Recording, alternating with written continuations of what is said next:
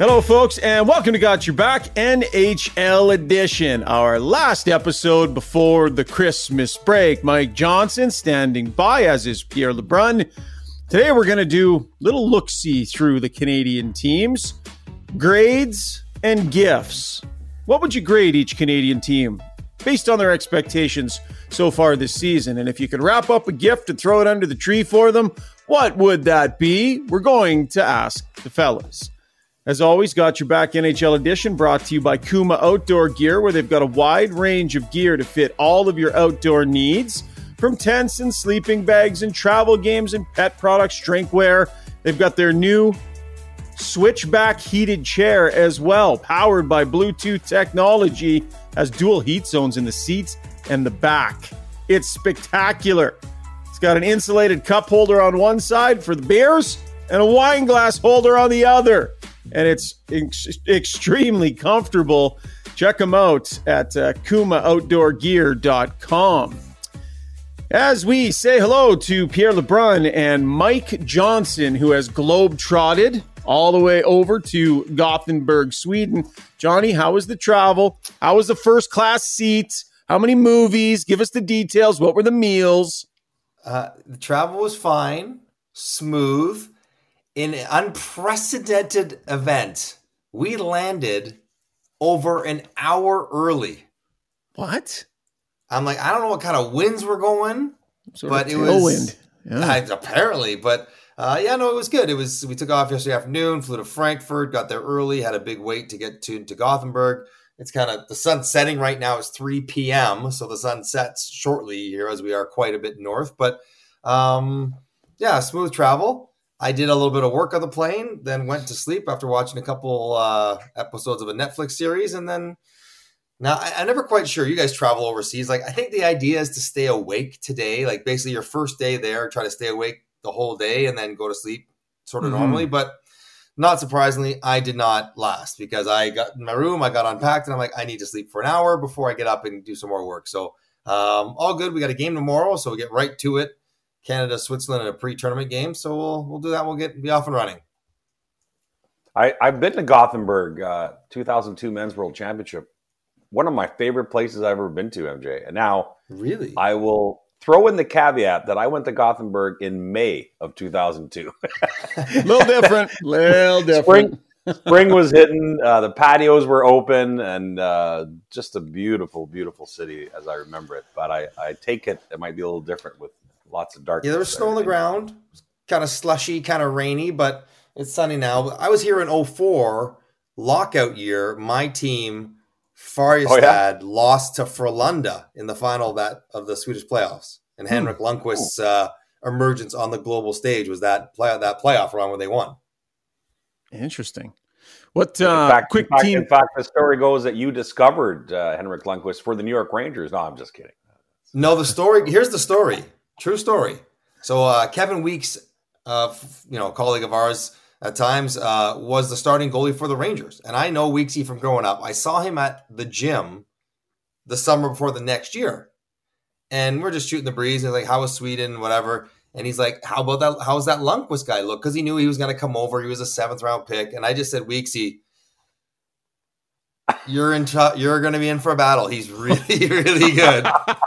you so, told you broke the news to him. I totally it's did. Gonna be bad, like, buddy. Really? I'm like, it's gonna be bad. Really, really good. And he's like, all right, all right. the beginning of the that, end. Uh, uh, you know, that was uh, Weeksy's end of the of the run as a starter in the Rangers. Oh man, that's a great story. Uh, talk about Team Canada real quick here, Johnny. So maybe for those Canadians that haven't clicked into Team Canada mode yet. Mm-hmm. Real nice prospect in Macklin Celebrini, potential first overall pick coming up here. Uh, tell us a little bit about him and what kind of role you think he'll play this year. Yeah, I mean, I think he will be sort of the focal point initially. He's not Connor Bedard. Like, no one is going to be Connor Bedard, but he's got a chance to do pretty special things on a team that is not maybe quite as dynamic offensively. Now, the guys on the team would say, whoa, whoa, whoa, we're all really high end players. We score mm-hmm. a ton wherever we play. But you know, the idea that they might have to just grind a little bit more, uh, a little bit more by committee, not so star driven. But Celebrini could be the one star to emerge as a real top flight offensive guy. They got Matt Poitras, uh, in from Boston as well, who's going to be a, a, big part of it. But they're going to be a different kind of team, a bit more physical, a little bit bigger, some big guys in the back end, and then we'll sort of see what and who emerges as the offensive stars because there's no clear cut guy that you say that guy is going to for sure light it up. They have a whole bunch of players that could. We'll have to figure out which ones do. And the U.S. prohibitive Stacked. favorites heading in here? Or? Stacked, yeah. I mean, yeah. Canada's group has Finland and Sweden. And so like that's a pretty tough group. U.S. has Czechia, Slovakia, not nearly as, as deep. So I think the U.S. should roll through the round robin, should be the first seed. And they have more returning players, so many high end players. They have seven or eight Boston College Eagles on there, so there's some familiarity. Um, but yeah, they are immensely talented. Uh, they would be the favorite, then and then Sweden at home as well. Like you can't mm-hmm. discount what home ice means for this tournament for kids that are you know 18, 19, 20 years old playing in front of home fans. That could be a difference maker as well. Pierre, you missed your uh, international know, travel, bud. Oh no, I, I I enjoyed it big time over the years, but uh, but I had my fill. I'd like to go to Italy for NHL Ooh. players at the Olympics in, uh, in mm-hmm. years. That's what, that's what I'd like to do. Mm-hmm. You think I was our just bosses mention, are listening? Well, I mean, I, I was just going to mention listening MJ break down the World Juniors. I, I, I have said this to a lot of the hockey parents in, in, my kids' lives. Who you know they love talking World Juniors, TSN. I, at the risk of losing my passport, and I don't want to sound like you know hyperbole here, but and you guys can agree or disagree, but to be honest, I don't know how the U.S. won't be the the prohibitive favorite pretty much every year now for quite a while. Like their mm-hmm. centralized program and how they develop elite players, I just think is is developing an edge on on Canada, and you know it's really going to be about how many can Canada still pluck out of their of the grasp of the Americans here over the next twenty years. I'm serious when I say that. I, I hope I'm wrong. You can play the clip in twenty years but it's certainly how I view right now. Uh, you know, and Hockey Canada is doing a lot of great things. Don't get me wrong, but I think that centralized, you know, the national program in the U.S. to mm-hmm. me is is is there's an edge there, in my opinion. Wow. Play the clip in 20 years, Johnny. Yeah. We're going to play the clip this afternoon on Twitter. there's, yeah, there's no question. They, like Americans churn it out. You look at the Olympic team that could go forward. The American roster is every bit as good as Canada's. You look at this roster. Mm-hmm. But the one thing, and I think even Americans players would say this, is that maybe older ones, not the junior team here, but like, can there's still something about Canada and the pride or something that playing for, sure. for Canada sort of brings out in the best players in Canada. And I think that is still the advantage Canada would have in the Olympics. That would be the advantage they're trying to foster in this group is that some for some reason history has shown that Canadian players really thrive and and and take on different roles and yep. I don't want to say it matters more because that's the disservice to the Americans, but it matters they they find something. They're Canada is really they're that, that intangible that they're Canada keeps them, um, even with smaller numbers, as always a favorite. Yeah, and, and I wasn't talking about what I think about if the NHL goes to Italy. I mean, I think I would still pick Canada, even though the U.S. is stacked. I, I just meant the yep. next generations here of, of junior hockey and where this tournament's headed. It's yep. going to be interesting. Canada versus Finland on Boxing Day is when things kick off. They've got the Swiss tomorrow and the United States, I believe, the day after, Johnny. So a couple pre tournament games yeah. between now and then. And we look forward, as always, to the Christmas tradition on TSN. Okay, guys, let's get to our breakdown brought to you by our good friends at Kuma Outdoor Gear. Today, guys, I want to go round the horn on all Canadian teams. We're going to assign them grades on how they've done so far this season versus expectations. We'll do that at the end of talking about each team. But also, if you were to wrap up Christmas gift for each of these teams, what would they be? I will put that question to you guys, and we're going to roll through them by points percentage. So we start with the Vancouver Canucks. What a season so far. 697 points percentage. My, how they have turned this thing around. For whatever reason, three of the top 10 scorers, including the top D man scorer, JT Miller, Elias Pettersson, and Quinn Hughes. It's just been a sensational season so far for the Vancouver Canucks, Johnny. And if you think about under their Christmas tree, I'm not sure what you would put other than just a whole bunch more of the same darn thing. Yeah, I mean, package, rinse, and repeat. I guess good health, be able to do it in the mm-hmm. playoffs. Um, yeah, they, they've been incredible. But can't forget Thatcher Demko, which also might be in the running for the Vezina. If we were to Great give point, one out, he yep. probably would be a finalist. So, you know, you're talking about you got the best defenseman, one of the best goaltenders, and, and a couple of the best forwards. And they're a really deep team. They're a good team. They made a big deal. They had cap space by manipulating Beauvillier for Zadorov, Pierre. Like they're in a good way. Now, I don't think that they're maybe quite as dominant as some of like the points and the point scored are, but they're still really, really good. And they got a goalie who could do big things uh, when they come to the playoffs. So it's been a fantastic start. Uh, Rick Tocchet deserves a lot of credit, but you know, just a lot of things going right, and it's good to see that market respond to good hockey again. Yeah, I would give them an A for the grade, and uh, mm. under the Christmas tree, I would give them health because I think that they can't really afford to lose any of their. I think they're a little top heavy in terms of their reliance uh, with their top players, and, and, really can't afford to lose any of those guys for a while. So, knock on wood, I hope health for the Vancouver Canucks the rest of the way. Um, and I'll say this about them: like I know people have been expecting this massive regression, or at least some level of regression. And to be honest, there was certainly some regression, but mm-hmm. you know, we just talked about you know the sport and confidence. It's it's true for any sport and every athlete, but when you're a hockey team that gets off to this kind of start, it has a great a great way of sort of counterbalancing what the numbers say or what should be coming. That Rick Tocchet has a team that believes right now, and that is gigantic. Mm-hmm. It means that in, in close games, this team feels so differently right now than it did a year ago, and and you see that, and I think that carries you a long way. I really do. Yeah, they're an A plus, Shoggy. I'll give my grade. And as far as what they're, we're going to be greedy, right? That's what we do at Christmas. Like, yes. I'm not getting stuff I, I need. I'm getting stuff I want. Yes. Um, I think they would probably love to get another defenseman. I know they got Zadorov, but even if, sure. they, if they can find one more, one more, one who's impactful uh, for a long playoff run, that would be a nice thing for them to get. Might wrap up a few percentage points on the old penalty kill. Like across the board, they're such a strong team in so many ways. Their penalty kill's 25th in the league right now. 76.5%. And imagine if they kick that up a little bit. Uh, that'll make a strong team even stronger. Next, at 661 point percentage is the Winnipeg Jets, seventh overall. They're first in the Central Division, second to Dallas, uh, you know, based on points percentage. They're seven one and one. They've got 15 points since the start of December. Right, they are hmm. the team right now in terms of being super hot over the last uh, last couple of weeks. Um, and they're hanging in there without Kyle Connor. They're four one and one without him. You know, their best goal scorer. So, Johnny, in terms of a grade, I imagine this one will be pretty high as well. And and what do you got for a gift? A plus. I mean, really, yeah. given where we thought Winnipeg was going to be. Remember what we talked about in August before they signed Scheifele and Hellebuyck? It was going to be like yeah. Wheeler's gone and Scheifele's gone and Hellebuyck's gone, and they have to trade them because they can't let them walk for nothing. And this team is going to completely reboot themselves and it's gone the other way. I give the team so much credit. Even you know, Rick Bowness took a leave, and Scotty Arniel stepped in there and did a fantastic job. Um, they are really playing hard. I think Adam Lowry. It's worth noting how good he has been. Um, yeah, and I guess what you would hope for for them as a gift would probably be all their best players available to them in the playoffs.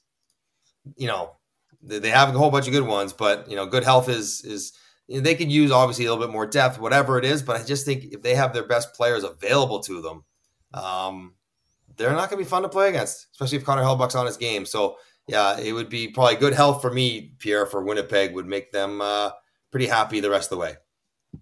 Yeah, I'm going to give them an A plus as well. My gift for them, MJ, would be sellouts the rest of the way in Winnipeg. I mean, All let's, right, let's, yes, good one. points. Let's good points. Uh, let's let's support a team that has been an unbelievable story. And you're right. We, you go back to Nashville, never mind August, but I remember being at the draft in June, and this isn't. It's not like we were generating this. Other teams were telling us Hellebuyck's out there, Scheifele's out there, and and you have this sense of and Pierre Luc Dubois asking for a trade, and that did happen, but the patience that the Jets, Kevin Cheveldayoff, showed as the summer went on to reel Hellebuyck and Scheifele back in, was, it's an unreal story. And look at them now. This team did not blow up their roster. They are not rebuilding. They are in it, hmm. and uh, and it's played out amazingly so far. Yeah, it's really been so. I think about these first two teams we've talked about.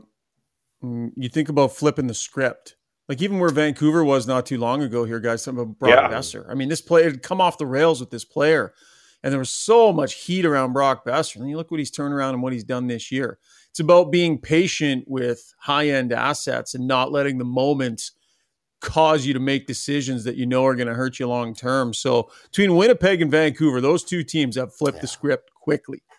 Can, can we Big link time. Vancouver? Can we can we link Vancouver Winnipeg one last way? Yeah, in the most traditional way, the goaler for both teams. Yeah, for right. sure.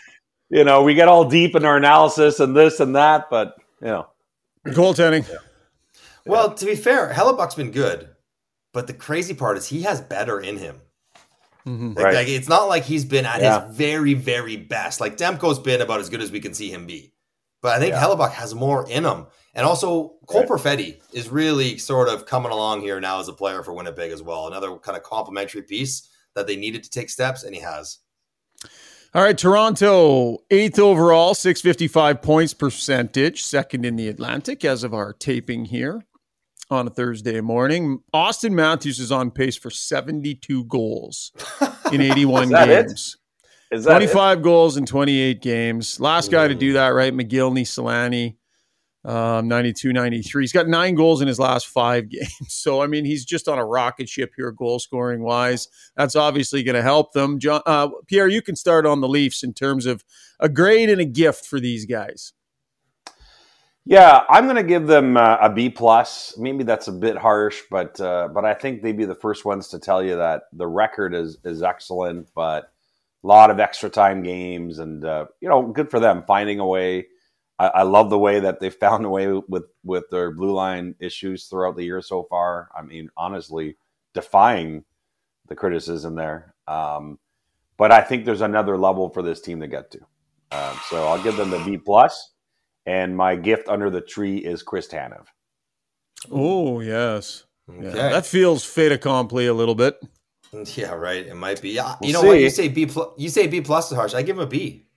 I mean, okay. honestly, like uh, I think because of how they've played, not necessarily the points they've produced, because the points they're good. I mean, they're 110 right. point, 108 point team. Like that's excellent. You take that before the season started. But how they've played, how they've gotten there, it's not right. been a plus performance. Not been dominant performance. Mm-hmm. It's been their best guys have been great. Like give it up for Nylander, Matthews, Marner, Tavares and Morgan Rielly. Morgan Rielly is having say. one of his best seasons in a long, long time. He's been so good for them. I give him a B because I think they they haven't played quite as well as they have uh, resulted. The way I'd say it. And what I, I would give them, yeah, I would give them an in, an impact second pair defenseman. Impact second pair defenseman. Not a not a, not a good defenseman who could play on the third pair. They need a top four legit, and maybe it's Chris Tanev for Pierre Maybe it's somebody else, but they need that guy and they need him badly. Do you think yeah. Santa can fit any cap space down the chimney with him when he comes? Like, can he fit five to seven million do. in cap space with? Him? Well, they got four. The yep. They got, yeah, they, they got, got John Klingberg's salary. Yeah, right. Yeah. So then, who knows what other injuries might you know can crop up here and there? But they, they're going to have four to five plus some salary retained. You can get just about any you know most defenders out there that would be out there are not much more than five million dollars. One of the other things to watch, not as a gift, is how this goaltending thing sorts out in Toronto. Mm-hmm. Because, you know, Jones is almost, well, not, he is the starter now randomly, very quickly. Samsonov still sort of struggling along, Woll coming off the injury. That dynamic, I'm not exactly sure how that plays out when Joseph Woll gets back. He'll obviously be back playing, but just, you know, I don't know how that shakes itself out. Does Samsonov find his game? Do they stick with Jones and Woll? Like, I don't know what they do. I, yeah. I, don't know what they do there. I, so I maybe mean, that's the gift is the stability in net. Hmm. Like, like what if uh, I'm going to get radioed here? What if Martin Jones just continues to be this steady force, and yet you got to give Joseph Woll when he's back, whenever that is in February or whatever, the chance to reclaim his number one role? No, what if you got to give Samson it to the odd man out? No. Yeah, yeah, like, yeah. And that could happen. That yeah. could happen in theory. Yes. That's that could crazy. happen in theory, which would be unusual. Now, remember, Toronto has no commitment to Samsonov beyond this year, so they can do it. You know, they don't mm-hmm. have to worry about long term ramifications because it's just a one year contract. Hmm. Mm-hmm. All right, the Montreal Canadiens, 516 points percentage. The 20. fact that they're fourth, Shoggy. The fact that they're Yeah. fourth by pair, like, Hey, on outrageous. Yeah. I know. Well, Yeah. maybe that's more of an indictment on uh, on the Yes. the next three we're going to talk about. Yeah. Certainly one of them, that's for sure. Twenty first overall, sixth in the wild card race in the East, on the path to respectability. Eventually, down the road, Johnny. Uh, Mm-hmm. where's the grade at, and what's the gift? I gotta give them a B plus because they are doing so well. They've like you know, I think everyone had them bottom five in the league. They're gonna be probably around 500. They're only a couple points out of the playoffs actually, which they're not going to make. But Mhm. you know they they they play hard. The defense core that they were hoping would grow has started to grow, and you know Kaiden Guhle is a really good player. Um, the goaltenders, all three of them, have had moments where they're really good. So they get a they get like a B, a B plus because they've they've done a nice job, kind of overachieving a little bit. Their gift, I got two because Montreal, you know, we're gonna give two gifts for them. Mhm. First gift is a tidy return for Jake Allen or Cayden Primeau, but I think it's going to be Jake Allen. Whenever they trade one of their goaltenders, which they're going to do, I think a good Mhm. return for that guy.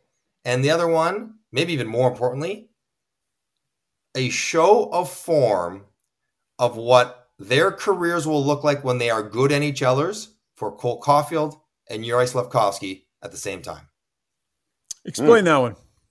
Well, I mean, I think we know what Cole Caulfield is, right? He's an elite Mhm. level goal scorer, but he hasn't done that this year. It's, it's been a bit of a step back for him.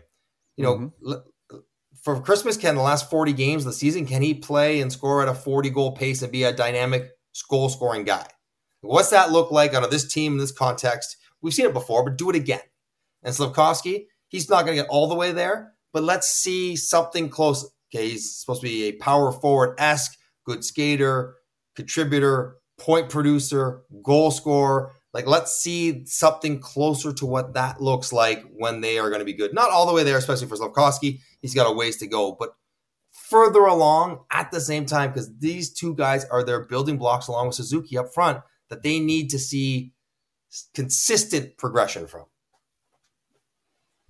Yeah, I'm going to give them a B plus as well. And it's not that I have them where the Leafs are; it's the grading towards expectation of the season, right? So each team I, I'm grading in their own vacuum. And Montreal, you go back and look at where people picked the Habs in the Atlantic Division. They were picked to be dead last behind Buffalo and Ottawa by everyone. Mm-hmm. Okay. And and it, this has been as good a year so far, close to Christmas, as the Habs could have ever imagined. Not so much only because they're over 500 and this and that, but because the development of, of you know the plan that they had for this year, which is to take a step towards more respectability and bring some of these players along, it is happening. Mhm. Not not perfectly evenly, as MJ just talked about, but you understand what's happening here with Marty St. Louis. And and this what this this is what this year was supposed to be about. They had one more year of no one expects us to make the playoffs, but that doesn't mean you just lay a turkey all year. You have to bring all these guys along, and they're doing that. So, an act, really a fantastic story so far for Montreal. I think, to be honest, I think a dip is coming, but um, but so far so good. And the gift under the tree is for their trade bait players to not be injured when it's time to Yeah. really Yeah. uh, you know, that's And one of play those well. things you can't control. You know, Sean Monahan pending UFA. Hopefully, he's playing well and and and isn't hurt. And and MJ mentioned the goalie situation. They will. They are listening right now on both Allen and Primeau. But uh, but that's the one thing you can't control is if a guy gets hurt closer to the March 8th. So help for those guys so they get a decent return. And desperate trade partners, right? There's a lot of people that need goaltending, and a lot of teams talking about that right now. So, desperate trade partners might benefit the Montreal Canadiens big time. Calgary Flames, 24th overall, 484 points percentage. They're fifth in the wild card race in the West. It's getting difficult to watch this Huberdeau thing, right? 10.5 million. He's 11th in points on his team. 15 points in 32 games first of that eight year contract. Oh, Johnny, it's painful. The one thing the Flames are going to be, at least until after the trade deadline, Busy. is talked about. They're going to Yeah. be busy and they're going to be talked about. So, a grade and a gift. Yeah, so I mean, I think grade's probably a C. I mean, it's it's not been. They thought they're going to have a bounce back year. Markstrom was going to be better. Huberdeau was going to be better. You know, they would just sort of take last year's team, which wasn't that bad, and be a little bit better and be more competitive. It hasn't gone that way. It's just been a it's been a slog sort of the whole year, sort of one good game, one bad game, figuring it out. No, they haven't figured it out. So it's just been a little bit too inconsistent for a team that, with the way they're built for sort of competing today, should not suffer from inconsistencies that way. So they get they, they see it. It's not been great, and um, their gift would be, I guess, Tanev Hanifin, and the gift that will keep on giving for whatever they get for those two guys, and, and maybe Lindholm as well. I still say I'll said it before. Lindholm to Boston makes too much sense for it to not to happen. Yeah. If he doesn't, if he doesn't resign in Calgary, but the biggest gift, the whopper, if you could get it, is like you need. You can't exist in the NHL with a guy making $11 million and playing like a $2 million player. I'm not saying Huberdeau is a $2 million player. He's better than that. He's been better than that. He is better than that. But you can't have a guy get 36 points making $11 million. Can't.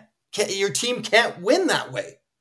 So that their biggest gift is just for him to find something. Something like he had back in Florida. Something that they were counting on Pierre. If they get that, because they're not going anywhere with him. They get another yeah. decade of this. They got to get it better than it is now. Yeah, I'm. I'm going to give them a C minus, and and boy, uh, was I wrong about them. You know what the Jets have done, which is not blow up their roster and have this mm-hmm. bounce back. I thought that was going to be Calgary. Oh, we didn't trade everyone last summer like everyone thought, and here we go. And I thought, yeah, you know what, run it back. And boy, was I wrong. Um, you know, they're okay. It's not like they're I mean, they, they've had nice stretches this year, but they are what they are at this point, right? I mean, I just, they're not going to be a playoff team. And now you have to ask yourself, should they have moved some of these guys last summer? Because as rentals, are you going to get the same thing in return that you could have got when guys had a year left on their deal? Maybe. I'm not saying they won't, but I think you have to ask the question. Um, so the gift under the tree for me is, and this is kind of a a weird thing to mention, but I hope for the Flames management that they have a nice spacing of trades before March 8th and don't actually mm-hmm. show up three days before March 8th and they still have all these guys in their roster mm-hmm. because that is difficult to navigate. Um, so I, I, hope it spaces out well where the bidders are ready and they got the cap room and some of these moves, you know, they have a nice sort of two to three week period leading into March 8th. Go ahead, Johnny, on the trade front with Calgary. Yeah, well, I mean, I think I, I, I won't criticize them quite as much for not doing it last summer because it bought themselves a chance. Like maybe it right. did work out, right? And I don't think they've ruined all the returns. It might have been slightly better, but I'm with you. They got Zadorov done early, mm-hmm. and feels like Tanev might be not too far behind. Uh, and then you'll see what happens with Lindholm or with with Hanifin, but um, I still yeah. think those players are unique and good enough that they should be able to, especially if they get Tanev done early. Then you might have the best rental defenseman and the best rental forward. Teams don't shop for right. both of those things. You, you know, you're gonna right. you'll have a market for both players, and and you could have you know lots of high picks coming back. So um, I don't think they've completely cornered themselves, even though it is a little bit tricky. And you can't do it all on the same day. You probably want to space it out. Now, I would think Tanev Shoggy goes next. Yeah. Chemistry for Huberdeau, just somebody that he clicks with, something for something to catch. Ryan, you know, he makes eleven million dollars. I know you got to drive. I know you. You don't say, "Oh, get you get someone to work with me." like when a player like me, you, you, don't get eleven million dollars. Say, "Oh, we got to go get a Barkov for him." He's supposed to be the Barkov for somebody else.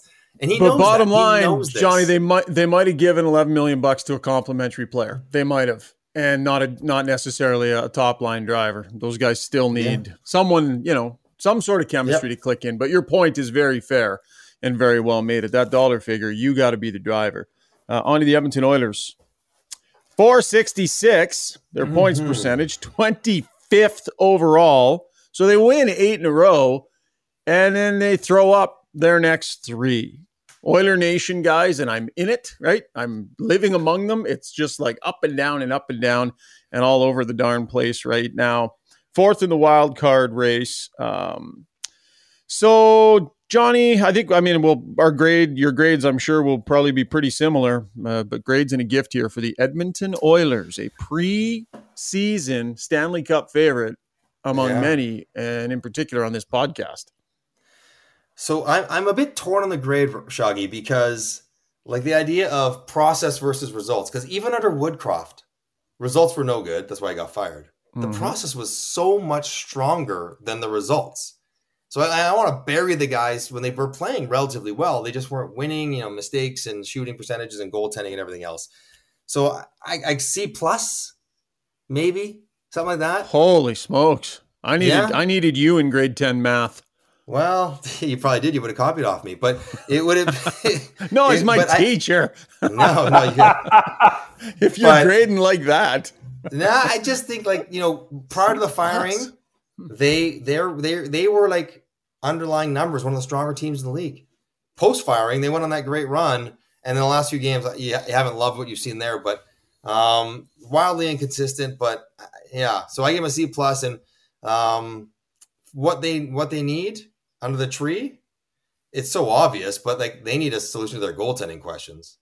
Uh, you know, and and it was Skinner momentarily when when he went on that run with the team. It was supposed to be Campbell coming back, but he sort of stubbed his toe again. Pierre, you know, goaltending is going to be an interesting conversation over the next weeks, months. They'll always be in the thick of it because they got to get something sooner than later if they don't think that Jack Campbell's return is imminent or Skinner is going to be good enough to carry it because they got to good. They got to play at a good clip to get back, you know, into the playoffs comfortably. So, uh, yeah, goaltending clarity would be their gift. Yeah, I'd like. I mean, I'd like to chicken out and give them an incomplete on their grade, but I won't do that because I won't hear the end of it. So i am going to give them a D based on the preseason expectations. They're not a D team, and that grade is going to change between now and the end of the regular season. But I can't grade them higher. I mean, look where they are. If you would have told me in August that the Oilers had that points percentage, I would have thrown up. I mean, honestly, it, it, it's the biggest story in NHL this year. Again, just based on what we thought this team was universally. Like so many people, not just media people, but other front offices and other people around the league, what they thought of the Oilers. So I think they're on their way back, despite the current little, um, you know, uh, streak. Um, I still think they're going to make the playoffs, but the grade right now before the holiday break is a D for me. Um, the gift under the tree, yes, is is a goalie upgrade. I don't have to detail that MJ just did, but for sure they need they need to find a way. But again, what do you do with Jack Campbell's contract? I mean, it's it's it's not a smooth yeah. process. Like, there. do you got to go like super big expensive? Say, okay, we got to trade Jack Campbell to Anaheim attach a first rounder to get rid of him, and then pay the price for John Gibson. Like I like, there's not a lot of great options, obviously, right around the league so, because Carolina's shopping for goaltenders. They're a very good team. Jersey's shopping for goaltenders. They're a very good team. Edmonton doing the same, and none of them are really finding a marketplace to get a good one at a price that doesn't decimate the team. So it's it's it's gonna be a challenge. What if I floated out to you that there was a, a young 23 year old American League netminder with a 935 save percentage, 2.17 goals against average, roughly ah, 60 games of AHL experience that was floating around out there that you could basically get for nothing just to bring them in and give them a little try just because you never know right when they're not uh, when they're not firing. I'm talking guys about Olivier Rodrigue. He's in their system already. He's killing it in the minors this year. And I would have said three weeks ago, nope, like not experienced enough. You don't want to bring in a guy that's never done it in the NHL into this situation. Continue to let him marinate, but he continues to win games. Won another one last night. He's 23, Johnny, 60 games of experience, a second round pick. Uh, I don't know for what Calvin Pickard is there to do right now. Why not swap them out and see how Rodrigue handles that secondary role? Yeah. What do you have to lose? Yeah. Like, I think we know what Pickard is. Is he going to be much, you know, worse than Pickard would be? Probably not. Does he have a chance to be better? Maybe. Maybe he catches lightning in a bottle and becomes one of those a Binnington call up or a Matt Murray call, like one of those guys who just c- catches it on a good team. Yeah, I would be open to anything if I'm Edmonton. I'm not married yeah. to to any path that they're on because it's not working. Yeah, the, the only caveat for me would be that I don't want him to come up and, and barely play. Like at 23, yeah. development still has to trump the current crisis. Nah, Pierre. No, uh, not this year. Not for the can't Oilers. bury your players. Can't bury your players. So if he comes up, he's got to play almost every second game. In my mind. Yeah, but like this year for Edmonton's about the year in Edmonton, not about making sure the Bakersfield goalie gets good for three years from now when Draisaitl and McDavid's contract. Like it's it's about now. Pierre, yeah. could you make the argument with a goaltender that for a young guy like Rodrigue who hasn't really had NHL exposure, that even if he comes in and plays one out of every five and is taking NHL caliber shots every day in practice and working with NHL players every day, there's probably some development that can still happen there, wouldn't you think? Yeah, I, I agree with that you know, soaking in, you know, the environment around him, all these things would yep. be new to him. But I think I'd rather see one and three than one and five. I'll just say this though, Chuggy. This is only going to be like a six to eight week thing. Then you'll know. Yeah. Like either he's going to be up to it and, and he'll stay and then he can play more, or he's not up to it and he'll be back down to the minors, rocking off a 930 save percentage again. Like it's a temporary thing. He'd get his games and you see what he's got. And then if he doesn't have it, then then you continue down the development path, which is important but you gave it a shot. By the way, Jack Campbell on that same team has played 10 games, 3.46 goals against average, and an 888 save percentage. On the like same team. On That's the same the team. That's the thing. Same defense, same caliber. Yeah. That's also under the tree for the Edmonton Oilers, a top six forward. Uh, good chance Connor Brown is scratched tonight against uh, the New Jersey Devils. They've auditioned different players in there. It's been a disaster offensively for Brown. Uh, so top six forward definitely on the wish list for the Edmonton Oilers at this point. So you want another one to go along with Hyman, Kane, Nuge, Draisaitl, and and Connor. Okay. Well, okay, yeah, Good. I know. Good. Well, Johnny, do you have to have six top six players on a contending no, team, or are you okay you with not. five? No, I could. You go a lot of good teams, and you can find that six guy is like a complimentary player who plays and gets points because he plays those other guys. Mm-hmm. But he's you put him on yeah. a different team. Like Artturi Lehkonen in Montreal was a third liner. Artturi Lehkonen in Colorado is an awesome top six winger. Almost no one has the perfect top six because of the salary cap. I mean, I will tell you right now that under the Christmas tree, the Boston Bruins and the Colorado Avalanche both wouldn't mind adding a top six forward before March 8th. Mm-hmm. Mm-hmm. You know, so it is what it is. Yep. All right. Been a tough go for the Edmonton Oilers. D from me. I'm here. I cover the team. I'm dropping a D on them as well. The Ottawa Senators, 407 points percentage, 29th overall. Last in the Eastern Conference. Jacques Martin has taken over, uh, battling the Oilers for Canada's most disappointing team, though I think the Oilers definitely take it. Johnny, what's the gift and the grade for the Ottawa Senators? All right. So the grade again, I you know, based on how they played and what we've seen, and the hope that this year would be the year that they change the perception that they can play a more mature, winning style of hockey, despite being cr- incredibly talented. It hasn't happened. It just hasn't happened. And you know, I'm not sure they got a coach fired. All the chaos in Ottawa from the Pinto thing to the Dadonov Dorion thing to now they're on the new coach I, I give them a a D plus because the, the process hasn't looked good. The and through no fault of Andlauer and Staios, really, you know, the, the chaos around the organization hasn't stopped because of a whole bunch of stuff going on. And they're on to their second coach. And you start to wonder now, Pierre, if the players that are there that we all think so highly of are are capable and somebody asked me this, like, when when will you be on the players? When they get a second coach, and if the same thing happens. So they don't clean up yeah. how they play and change how they play under Jacques Martin, then it's the players. Then they they are incapable or unwilling to play the way they need to play. So what will I give yeah. them? You know I'm gonna give them under the tree? I'm gonna give them like for like, can we go for 20 games? The entire roster as it was written down in the summer. Hmm everyone healthy. They're they're big four defensemen, all of them playing. Can I get Pinto playing? Can I get Greig in there? Like, give me every player that we were supposed to have for a quarter of the season. See what we look like. I'm going to give them a D. This was supposed to be the take a step year, maybe make the playoffs, and uh, boy, you could sense the the frustration in that Senators fan base. They've been waiting seven years, and um, you know, the, the, Christmas gift I think has already arrived. Jacques Martin hopefully is wearing a Santa Claus suit because what they need under the tree is defensive structure, and hopefully he can deliver that for them given his acumen. Um, yeah, they're. I wrote this this week in the Athletic. I mean, the coaching change to me was low hanging fruit. I mean, it's what the fans wanted, and things have become really difficult for DJ Smith. For you almost felt bad for him. So Steve Staios would have wanted to wait until the year was over when Smith's deal was had expired, but he sort of got forced to fire him. But what I wrote this week was more revealing of Steve Staios and and new ownership will be after checking under the hood of this team for the entire year what they truly feel about this core. That will be more hmm. revealing to me. In other words, are we really buying that all these parts are going to be what everyone has said they're going to be? Could and we'll also find out, Shoggy, like, was it DJ or is it the players? Yeah. You know, there's everyone the idea that low hanging fruit, coach is not doing a good job, keep more accountable. He doesn't play, he doesn't force them to play with the structure. Well, you got a coach now that does just that.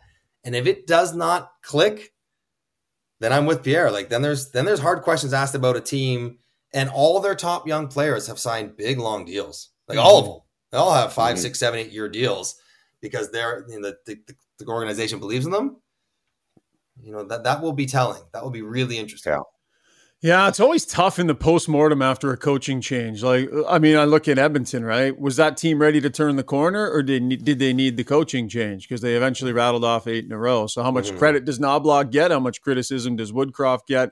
It's tough to know, and who is affected by it. Then you look in Vancouver, basically, in a lot of ways, a similar core group with such tremendously different results. It's I don't know. I don't know if it's I don't know if we ever really do get the answer, Johnny. Yeah, yeah. I mean, I I, I told you that Edmonton was going to start scoring, and not because Knoblauch taught them how to score, because they're going to start scoring. Yeah. Um. So you know, and and talk it. You know, Bruce Boudreau's a good coach. He didn't have Thatcher Demko.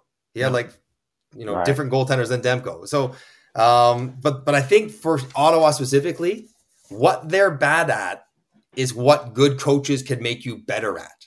Mm-hmm. And I think this will be, if they don't do it, it's not because the coach wasn't good. It's because the players couldn't do it.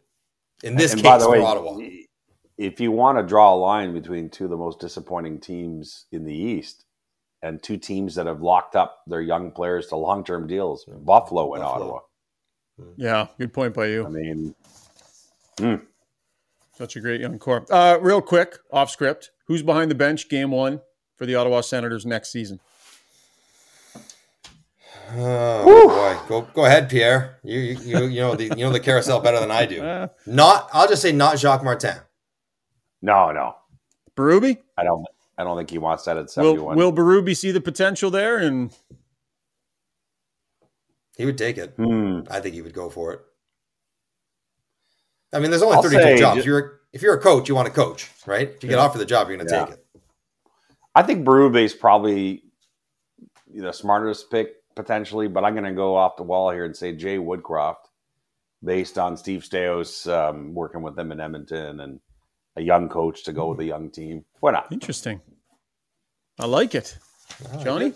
He's a good. I, I, like Woodcroft's coaching style. Like I know they, it didn't go well here and he got fired, but like he's a good coach. He well, you did. You, get, you gave his almost last place team a C plus based on the underlying numbers. So obviously uh, you didn't mind him so much.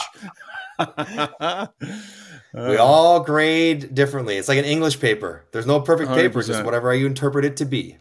Yeah, but i am proud. I'm proud of Shaggy because he did not invent a word this week. By the way, someone watched our podcast last week and pointed it out on Twitter. I invented yes. the word. Yeah. Well, you yes. know why they pointed it out on Twitter? Because our our amazing tech, Chris Sabunia, turned it into a freaking promo. what was the word? Dis uh, something. Win, I don't know. Dis happiness. Winnable. I think it was dis happiness, maybe, or something like yeah. that. Dis happiness. I think it was dis happiness. Yes. All right. Very quick red card, yellow card, no card. And then we are out of here for the Christmas season. Here we go, gents. And I am not naming names, I'm not shaming anybody. Media Pizza finally returned to the rink here in Edmonton. It was a staple all last year. After the mm-hmm. first period, fresh pizza sitting there in the press box, right? They know how to keep us happy. Disappeared for the start of this year. Finally came back, so everybody was excited. One media member in particular stacked his plate four pieces deep. So sat there and ate four pieces proudly, mm-hmm. no issue, just mm-hmm. on his plate. And then as the intermission wound down, keeping an eye on things, keeping an eye on things, surveying. Second pass for two more. Six pieces of media pizza in one Ooh. intermission. Now, he waited to see, and there was nobody else lined up. So it was just sitting there, but a total of six. Johnny, red card, mm-hmm. yellow card, no card. P. So, wow. That last ahead, little nugget you dropped, that's what hmm. makes it no card. If there's wow. enough pizza to take four and everyone yeah. gets as much as they want, then yeah, have at it. Have 30. As long as there's enough for everyone. Absolutely no card. Don't I'm not gonna judge them for eating four. I can eat four pieces of pizza in a sitting. I got no problem too. with that. But I can't I take too. four in the first round if there's not gonna be enough for everyone to get one or two. If someone's gonna well, be left was. out getting a couple. So as long as you have enough, then take as much as you want. No card. If there's not enough, straight red. You don't even get pizza ever again. but if there's an unlimited amount of pizza, take as much as you need. I don't know. It's a decorum thing. P, what do What's, you think, bud? You see, you see at Leaf games, it's the ice cream that empties out way faster than the than the pizza oh. tray. But um, but I, am going to give it a yellow because I, I mean, first of all, I hate eating at games. I, I I just it's like eat at home and then go to the game. I, I always feel that way. But to me, sometimes I at my days not organized, I will have two slices of pizza at the Leaf game and I think two is the decorum max. You know, it's yep. there, but you're, you know, it's it's not a buffet. Just just you know, take care of yourself for the rest of the night, but uh, but limit yourself. That's that's probably where I'd be. It'd be a different answer if I was home, of course. So what are you saying? Yellow card then? You going yellow yeah. card? Yeah, I'm I'm yeah. going to go yellow card too, just because I think the initial pass of four is aggressive hanging around for the extra two, I can kind of get there. Now, one other detail, Johnny, and you'll like this because it more plays to your point. They're slicing them a lot thinner than they did last year. So this okay. year's four might have been last year's three. Oh man, the fact that he can even get four on a plate tells me a lot about the size of the slice. yeah, exactly. All right, that was red card, yellow card, no card. Brought to you by sponsor to be determined sometime in the future. All right, guys, thank you so much. Great job today, Johnny. I know it's tough being away from the family at the World Juniors, man, but we love mm. this tournament, and we're uh, so happy you guys are there doing it. So have a blast, buddy, and it's going to be great. Yeah, thanks, guys. It's uh, getting over here, getting going is always a bit of a grind, but once the tournament starts, every year, Canada's winning or not doesn't matter. This tournament writes itself. There's always yeah. amazing moments and amazing stories and athletes we learn about. So yeah, we'll look forward to starting that tomorrow and then really getting going on Boxing Day. It'll be a lot of fun. Absolutely, Pierre. Uh, we'll talk again after the Christmas break, but Merry Christmas to you and yours, my friend. Love doing this podcast with you guys. So have an awesome Christmas, guys. Let's uh, get a Christmas miracle or Cowboys win in Miami on Christmas Eve. Thank you very much, everyone. couldn't couldn't get Priorities. through one pod. Priorities. Couldn't get through he one pod this year. Happy holidays, Merry Christmas, you and your family. Oh yeah, family. And, yeah. and most importantly, yeah, how about them Cowboys? Oh goodness. We love you, Pete. Merry Christmas, guys. Uh, we'll talk Merry after Christmas, the break. Everybody. Thank you so much for your downloads and your subscriptions. Thanks for paying attention attention to us here on Got Your Back, and a big uh, thank you, as always, to our title sponsor, Kuma Outdoor Gear. Have a great holiday season with yours, your family, and uh, we'll chat after the break. Cheers.